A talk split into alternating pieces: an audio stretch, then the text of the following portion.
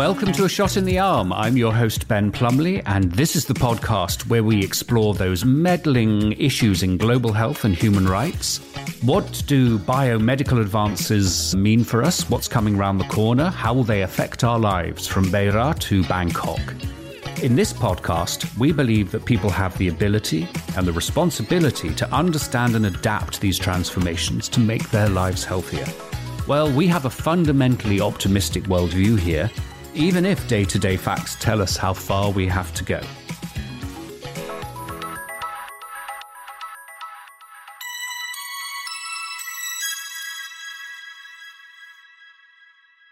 In this episode, we are going to discuss the role of digital and social media and how it can be used to raise awareness about health issues and how we can affect behavior change in the major health alerts and emergencies facing us.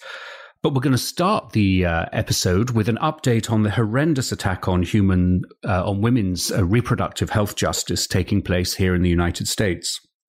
Recently, the Supreme Court of the United States agreed to continue a ban on the most egregious elements of an anti abortion law in Indiana, with one rather ghoulish exception that clinics must be required to bury or cremate fetal remains.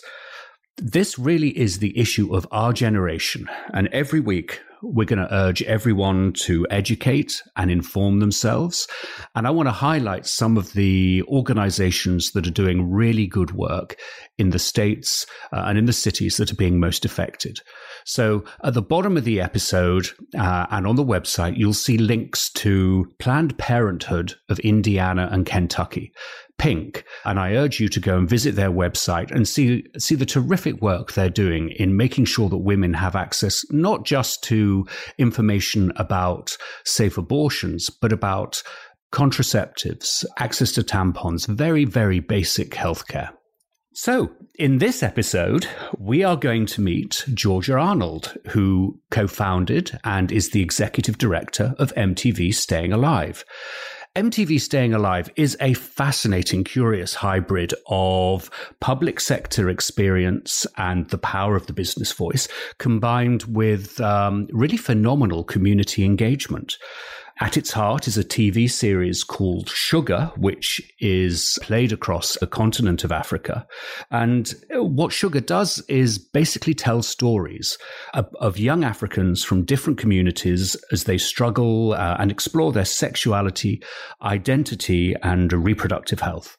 Georgia is actually much more than someone working in the uh, media industry. She was one of the founding leaders of the business response to AIDS. She and I have been teenagers for many years. Georgia, welcome to A Shot in the Arm. Oh, thank you very much. It's a pleasure to be here. I've listened from afar, so I've been very jealous. So I'm excited to actually be in front of the mic for once. Oh, well, it's wonderful to have you on the show. Uh, can we start off by asking a pretty stupid question? What is MTV Staying Alive? It's not a stupid question. It is a 501c3, so we are a charity, but we are unique in the fact that we have the rights to use the MTV brand. And why is that good for us? It's good for us because what we're aiming to do is tell stories that save lives, but our audience is young people. And it doesn't matter where you go in the world, that MTV logo is known. And it means that our audience know us, they're attracted to us, uh, they feel like they're being there, it's their peer, it's trusted. So all of those brilliant things mean that we can run a charity, but reach millions of young people around the world. So how did you get into this?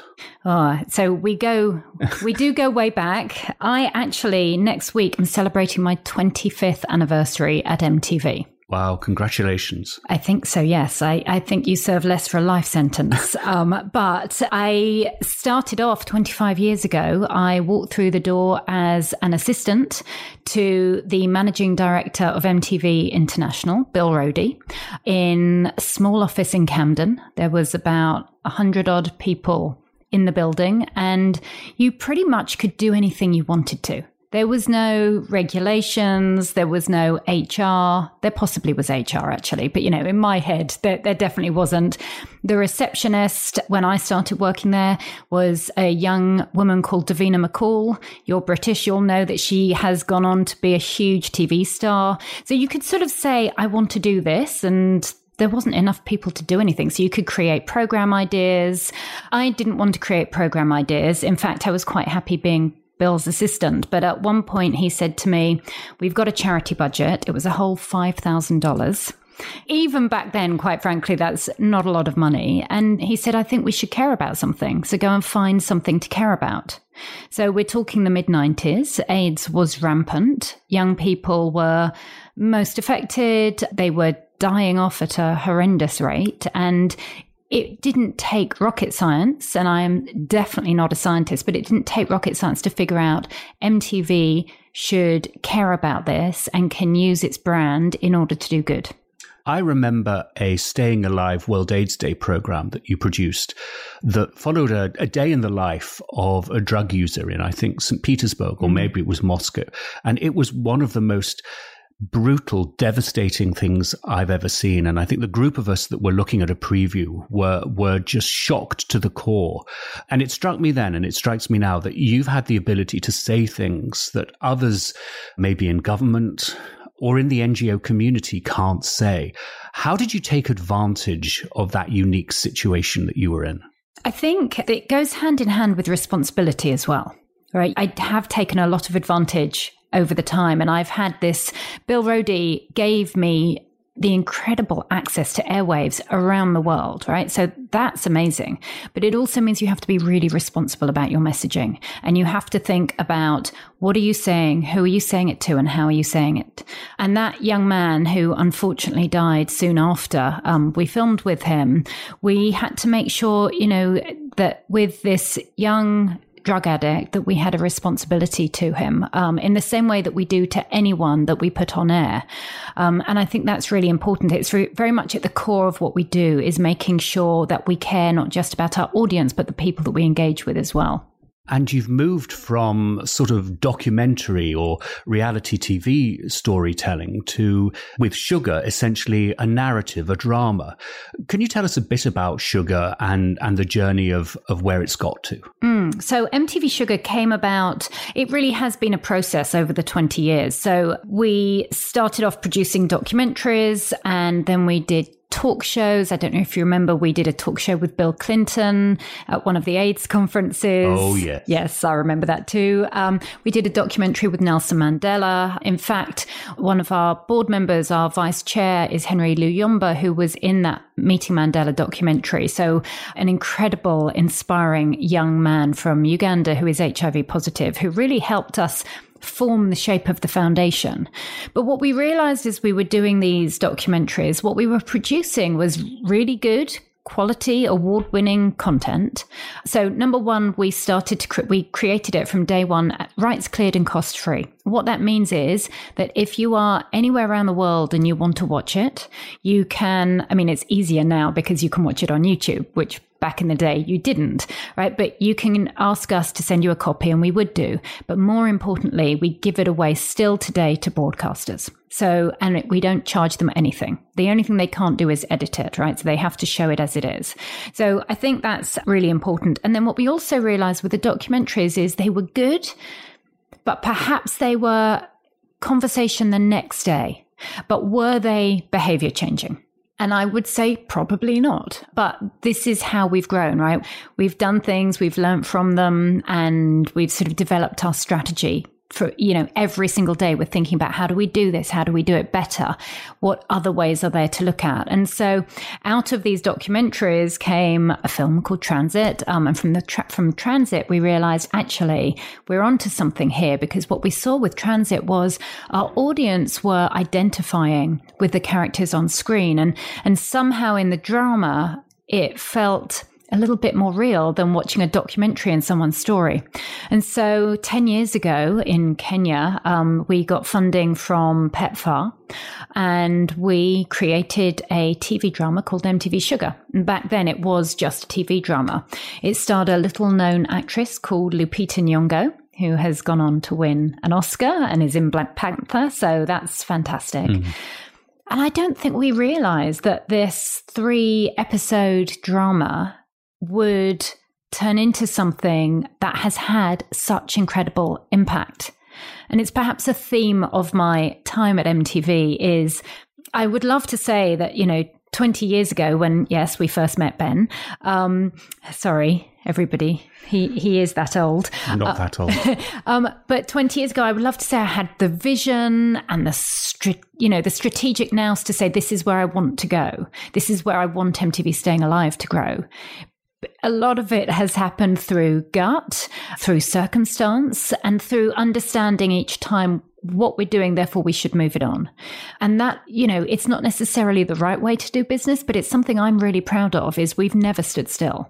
One of the things that I'm very impressed about MTV staying alive, uh, and actually I think it goes you said the gut, it goes to the core of who you are, is that you know how to exploit opportunities. You see them coming perhaps before others. But there's one question that really stands out as you describe this journey over 20 years you know, you and I are teenagers, but we've been teenagers many times over. So, how do you remain relevant and fresh to the audience that you are trying to inform and trying to change their behavior? Why should they listen to a bunch of older people? So, first of all, I work with brilliant people. Um, and I think that anyone who is leading an organization cannot lead well if you don't work with brilliant people. So I think that for me is number one. Number two is everything we create is created with young people. There's this term that everyone uses, um, human centered design. It is not my favorite term, right? That is what we do, but then we're all humans, right? It's not rabbit centered design or dog centered design, right? It, so we work with young people from the very start of a project through to the end. So I'll, I'll talk you through it with MTV Shuga. When we decide that we're going into a country and we're going to produce a, a campaign there, the first thing we do is pull young people together from um, the sort of the urban and the peri-urban areas that we want to be able to influence and we talk to them. We talk to them about what do they eat for breakfast? Who do they live with? How do they speak to their parents or their siblings or their teachers and their peers?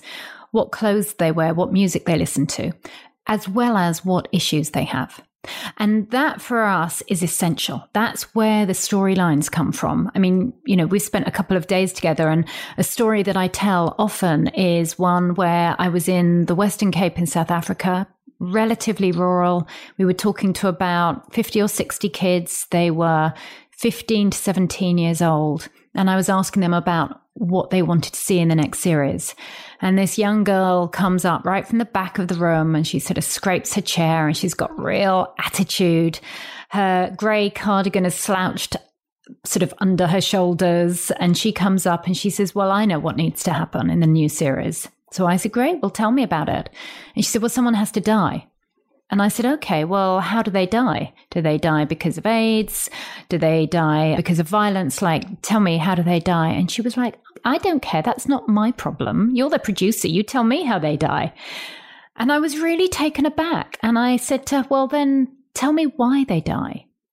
And she said, well, MTV Shuga reflects our life.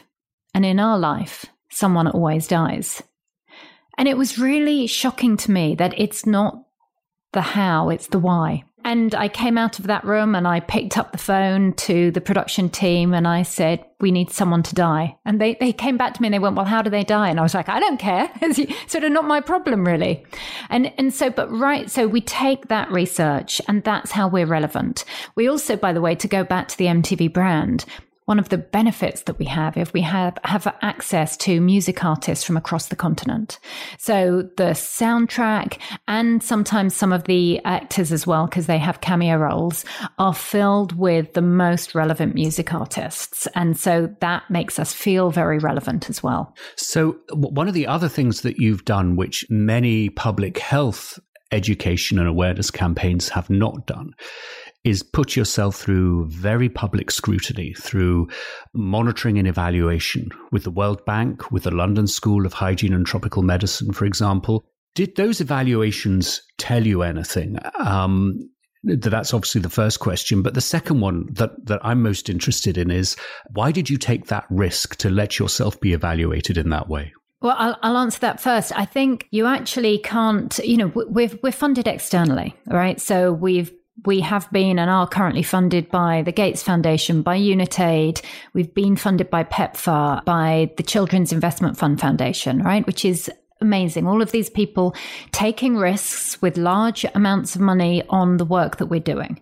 When I did start this and we mentioned my guard, right? I, I used to knock on people's door and say, Hey, I'm, I'm from MTV. I think this can work, right? And I somehow managed to persuade people to give me not, not the large scale money, but we, we found money to make, make documentaries.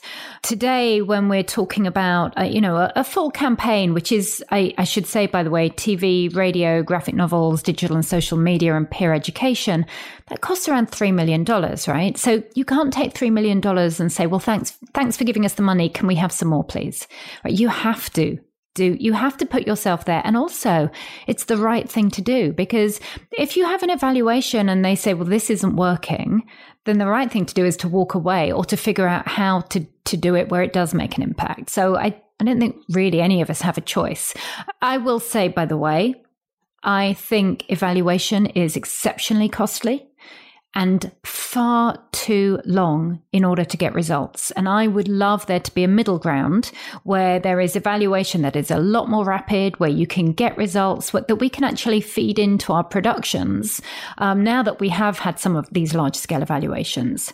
But in terms of impact, um, so the World Bank did an evaluate an RCT, uh, randomized control trial in Nigeria with 5,000 young people. They screened MTV Shuga across, I think it was 250 sites. They asked over 100 questions. They came back six months later and re asked those 100 questions. And they also had a control group and they watched Gidi Up, which is a, a Nigerian teen drama, but without social messaging through it. And what they did was both groups got HIV testing vouchers to youth friendly testing services. And they also did biomarkers for chlamydia. And that was really scary. Um, uh, one of our board members is Peter Piot, um, and Peter actually asked why I was uh, why I was doing this because he said you'll never find anything in six months in terms of the biomarkers. What the World Bank came back with is that from the MTV Shuga Group, double the number got tested versus the control group, and that the biomarkers showed that chlamydia had dropped by 58% amongst young women in the MTV Shuga Group over six months. So that is stunning results. Oh, it's amazing. And I completely agree with you that we need to find more effective ways of monitoring and evaluating in real time. And, uh, you know, the organization I used to be with, Pangaea, that was our passion to try and give people information that they could use immediately. But I still think it's a really incredible thing that you put yourselves under the microscope, as it were, like that. One of the other things that has struck me about you is that you've never taken no for an answer. And in this context, I'm thinking of the end of AIDS rhetoric, which we've experienced for the last four or five years, which says, you know, AIDS is going to be over in 2020 as a major public health threat and then pretty much wiped out by 2030. And you've been one of the most vocal and assertive opponents of that thinking. Can you tell us a bit about that and what has uh, driven you to think that? It's such a big question. Um, the end of AIDS is, is a phenomenal vision, right? And I understand why it's out there and I understand it's what we are all driving towards. The thing that gets me incredibly frustrated is that the the normal person on the street thinks that AIDS is no longer or thinks that you can take a pill and you're cured and it's fine. And still, definitely, the normal person on the street doesn't think AIDS affects them. There is rarely a distinction between HIV and AIDS. There's not enough of a distinction in terms of that. And there was some new research out in South Africa this week that said the rate of incidence of HIV in South Africa has gone up by 5%. Right. So how is that the end of AIDS? How with the incredible innovations that are around today with PrEP, with self testing, with much, much better ARVs, why is there still infections? and to me it's really simple right? And and this is ultimately my ambition in life is to talk more about sex right? My my son when he I know your poor son. My mother talks about sex. And right except my poor son who famously told his his teacher when he was 8 years old and she was asking me what I did and he just interrupted us and rolled his eyes and went ugh basically miss my mum just gets paid to talk about sex all day long, which is a great job, right? I mean, she thought I was a sex phone operator and avoided me for the rest of the term, but it this is what we should all be doing. And, you know, we're never going to see the end of AIDS. We can talk about this later on, but reproductive health, um, we're, we're never going to see women have full choice um, of their own bodies if we culturally, and I'm talking about everywhere in the, the world, are not able to be be able to talk openly about an issue that, quite frankly, you and I would not be here. I know this is a scary thought, but if our parents had not had sex, right, you and I wouldn't be here. So, it's, sorry, that Ben's is a truly terrifying thought. but it it reminds me of uh, of the sex education my father provided me, and I was what 15, 16, maybe seventeen. So, Ben, I think it's time we had that conversation. I went, oh, really? Do we have to? No, no, we don't. No, it's quite all right. And that was that. And, and look at you now. And look at me now. but I think in this environment, with so many social and economic pressures, with information and disinformation coming from all sorts of sources, we really owe it to young people to say, here are the facts, no judgment, but here is how you protect yourself. Right. And and no judgment is so important to me because i think you know we're all judged right? It, we're judged you know how we do in our day-to-day jobs but we're judged in our relationships. We're judged by our actions.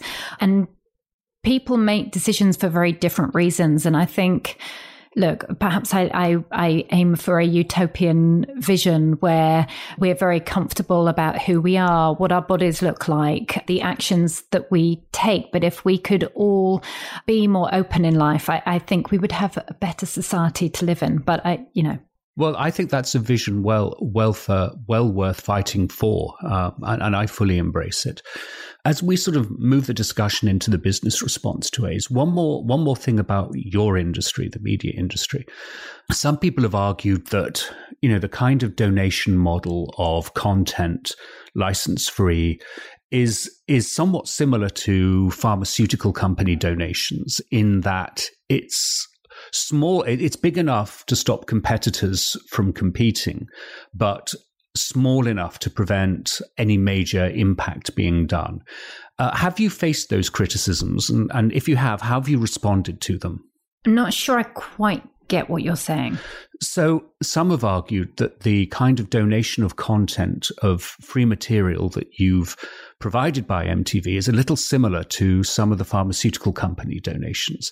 It's big enough to persuade competitors not to enter the sphere, but it's too small to make a major mm. major impact on behavior change. Got it. Okay. How would you respond to that? Well, it's interesting. I have um, there are some other brilliant organizations out there like the Discovery Foundation, um, Um, who I love their work, and they sell their content to broadcasters. And they have challenged me occasionally that we should be selling content too, because it effectively prices them out the market by us giving it away for free. But this was us giving it away for free is fundamental to who we are as the foundation. We believe strongly that you should be able to access the messages that we are able to craft in a way that young people relate to. We should be able to give it to anyone and no one should have to pay for it. So I think that's really important. And, you know, I would say to you in terms of is it too small to make an impact? I would say it is huge, right? We reach 720 million homes worldwide with our broadcast. We're on 180 different platforms, whether that's TV or online. And if you look at TV ratings, SABC1 in South Africa, which is a terrestrial channel that airs MTV Shuga, on average, they're hitting 2.8 million viewers a week. And 45% of those viewers are from the lowest income households. So we are reaching the right places and the right people where they should be reached. So you and I were early founders of the Business Aids response, and, and and I think you had interactions with the late Ambassador Holbrooke before I did. Um, and, and while I worked for him in those two, three very intense years, he kept saying to me that I was neither as beautiful nor as clever as you, oh. and that I was his check second choice. um, and he would remind me constantly of that. So why didn't you go and work for Richard Holbrooke? Why didn't I go? And, well, firstly, I'm not sure I would want to work for someone who said uh, who used the way that I look, uh, however he felt about that, as to whether or not I should go and work for him. I would like to state that. But, you know, Richard Holbrooke, I mean, there is quite a human being, right, who walked on this planet. The first time I met him, um, I honestly didn't know who he was. So, okay, I've admitted that publicly. I, I was, think that's a very British thing. I didn't know who he no, was either. No, I, you know, and um, I was not necessarily as up to date on current affairs as I should be. And um, Bill Roedy was chairing the Global Business Council on HIV. Was it council or coalition? I forget. It was council in the early in, days in the with early a great days. big green G. Oh, that was a terrible oh. brand. Oh, I really hope I wasn't responsible for that. That branding was awful. So it was just after Gore had not won the presidency, and Bill got a call from UN Secretary General Kofi Annan and said, I want you to do some work with Richard Holbrooke. He's very interested in getting involved. And so I was in New York and Bill said, look, can you go and meet with him? So I said, yeah, sure. I'll I'll do whatever you know whatever's needed. Didn't really know who he was. Went into a small windowless room at the UN. Me, Ambassador Holbrooke, and you know a bunch of other guys, and ended up having a literally stand up row when we both pulled our chairs away from the table and eyeballed each other. And and these guys in the room are almost cowering. Um, but I think it helped that I didn't know who he was and I didn't know who I was arguing against. And and what was interesting, what we were arguing about was that Holbrooke had come in all guns blazing, as he does. Very arrogant. I'm definitely not the first or the last person to say that about him. And as far as he was concerned, he knew exactly what was needed. And I was somewhat affronted as someone who, you know, by the way, I was pretty still green myself in terms of what was needed for the business response, but I felt like I knew a bit more than he did. Yeah. I don't know that I did. And he said, every single person in every business should be tested for HIV. No exceptions. And I argued and I said, and I, I certainly was right at, at, the time, is, you know, there is not enough confidentiality. There is not good enough ARVs. There's not enough ARVs to be able to do that for all of those people that you will find being positive. And we had this massive row about it. Now, today, I don't know. Maybe there is something there because I think self testing is such an incredible innovation that maybe there is a way that we can look at getting people tested because, you know, with U equals U, we, we know that if you know that you're positive and you can get onto ARVs, then, you know, that's the right thing to do. And I, I just, as an aside on that, it, it, this goes back to my, you know, ending AIDS. There's not enough people getting tested despite the 90-90-90 and there's not enough ARVs or access to them or even the right generation of ARVs in the right places. But that's an aside. Yeah, and but I think that's very relevant because you know, back then you're absolutely right, and and I fought the same fight, and you and I discussed it and worked together over those years. One of the things that's really interested me about the PrEP campaigns in the United States, I haven't agreed with with everything that's been done, but my gosh, they have put HIV prevention back on the top of the agenda, and you know, as a movement, we have singularly failed to do that over the last 20 years. And that, that fact that you describe of South Africa having an increase in HIV infections in these last years, that, that really should be an outrage to our sensibilities because we have spent billions of dollars and we just haven't spent it correctly. And there needs to be a recalibration towards prevention. Where do you think we stand with the business response now? What do we have to do next? What business response? you know that that's where you and I started. All sometimes I have imposter syndrome. You know, even today in terms of what we do, and I, I still think of myself as that very naive person who walked through the doors at MTV and, and didn't, by the way, know what MTV was because we didn't have cable TV back in the day. And I look at what you and I did with the business response and how we had, you know, at the table, you were Glaxo, we had Levi's, we had Coca Cola, we had all the banks. And the businesses were competing against each other to be able to show off what they were all doing and how they were responding to the challenge. And today, there really isn't that business response. And uh, again, it goes back to the end of AIDS, right? The, why isn't there the business response? Why doesn't Viacom care as much as it used to about HIV? Well, because it's the end of AIDS, isn't it? You know, and, and I think um, you are so right in saying that there isn't that passion, that urgency, and that anger about um, HIV as there really needs to be. And I, I, think the, the principles that we developed back then start in the workplace, comprehensive workplace uh, training, education, healthcare services. Secondly, expand that community to the community. And then thirdly, use the power of your business voice. I think that stays very, very relevant to today. And despite all the changes that have happened over the last 20 years, that still seems to me the core. Just finally, can we talk a bit about how new technology has changed the way you think about providing prevention education and changing behavior. And this is perhaps where I start sounding my, my age. You know, has the move to streaming of content rather than tuning in at 7 p.m. to watch the news or watch whatever, has that changed the way you think about reaching young people?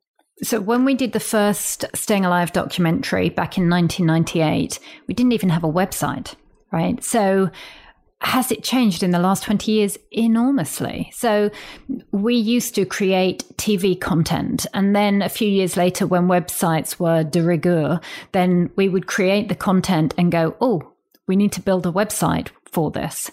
But now we look at things as 360 degree campaigns. So everything that we do is very much about not just the TV content, but it's, you know, it's often led by digital and social media. But for us, there's another opportunity as well in that we can put content out on different platforms according to the audience. So a, a good example is MTV Shuga in South Africa in, it's called MTV Shuga Down South. We have a character called Reggie and in series one, one. He's 17 years old and he is coming out first to himself and then to his family and friends. And obviously, everyone reacts in different ways. In series two, by the way, Reggie gets a boyfriend, which is very exciting. But the important thing is that we're giving this content away to other countries, other broadcasters, where it is still illegal to be gay. And so we know that we can't do it. It's not about us censoring it. It's just we the broadcasters would not put it up on air. So what we did is created two versions. And the Pan African version, Reggie is his storyline is not about his sexuality; it's about his relationship with his father um, and being who he wants to be. Because Reggie wants to be creative, his father wants him to study harder. Right? That's how we did it. But on YouTube, the only version you can watch is the South African version where Reggie is gay. And the great thing about YouTube is we get our viewers from all over the place. So from Tanzania, from Uganda, from Nigeria. And in series one, we got quite a lot of homophobic comments. Apparently, uh, the West brought gayness to Africa.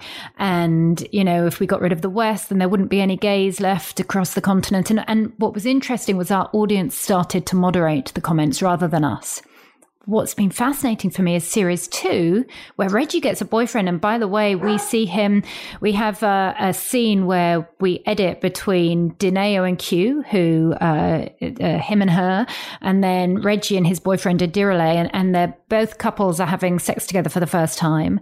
Um, and we edit between them. And what you see in both couples is there's no difference in the way that we filmed it, which I really am proud of. But our audience are fine with it because I think we have helped them. They know who Reggie is already, right? So they've they may not like it, some of them, but they are they're cool with it. That's that's what they're watching. So that is a brilliant thing about the w- different ways we can use digital media. As you look forward, what concerns you most? What do you think we should be paying most attention to, and um, where perhaps staying alive needs to be putting its efforts? So I, I don't know, this is going to take us back to the beginning of your podcast, but there was uh, something that I read last week that the Pope said that people who abort their fetuses are assassins. And I am hugely concerned and devastated about what's what's going on in this country around your increasing anti-abortion laws, um, but also about how that impacts the rest of the world. Unfortunately, you know, America sneezes and everyone else catches the flu.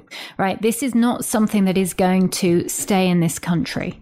Um, it is something that I think, unfortunately, will encourage other countries, and particularly in Africa, and particularly with the the Pope giving sort of approval for these anti abortion laws, I think it's only going to get worse. You know, we're living in the handmaid's tale, and that frightens the hell out of me. So for us at MTV Staying Alive, we have moved from being HIV solely focused to being around sexual reproductive health and rights and everything that that entails. Um, and where relevant, it includes mental health. But I think, you know, being able to give our audience all of the information they need, that is what we're there for to tell stories to save lives. Well, thank you, Georgia. And we really appreciate you telling stories to save lives and look forward to Shuga, uh, the next episodes and the next seasons, but also where, where you go and the leadership you bring. So, Georgia Arnold, thank you for being a shot in the arm. Thank you, Ben Plumley. Okay, well, that's it for this week. Thank you very much to Georgia Arnold from MTV Staying Alive Foundation. Thank you to Eric Espera for producing the show from Newsdoc Media. Thanks to the Pet Shop Boys, as ever, for nothing at all. And if you uh, would like, you can find us at Apple Podcasts, Spotify, Stitcher, Google Play Music, and you can find us at Facebook and Twitter at Shotarm Podcast like us, and if you do, give us five stars, and have a great week.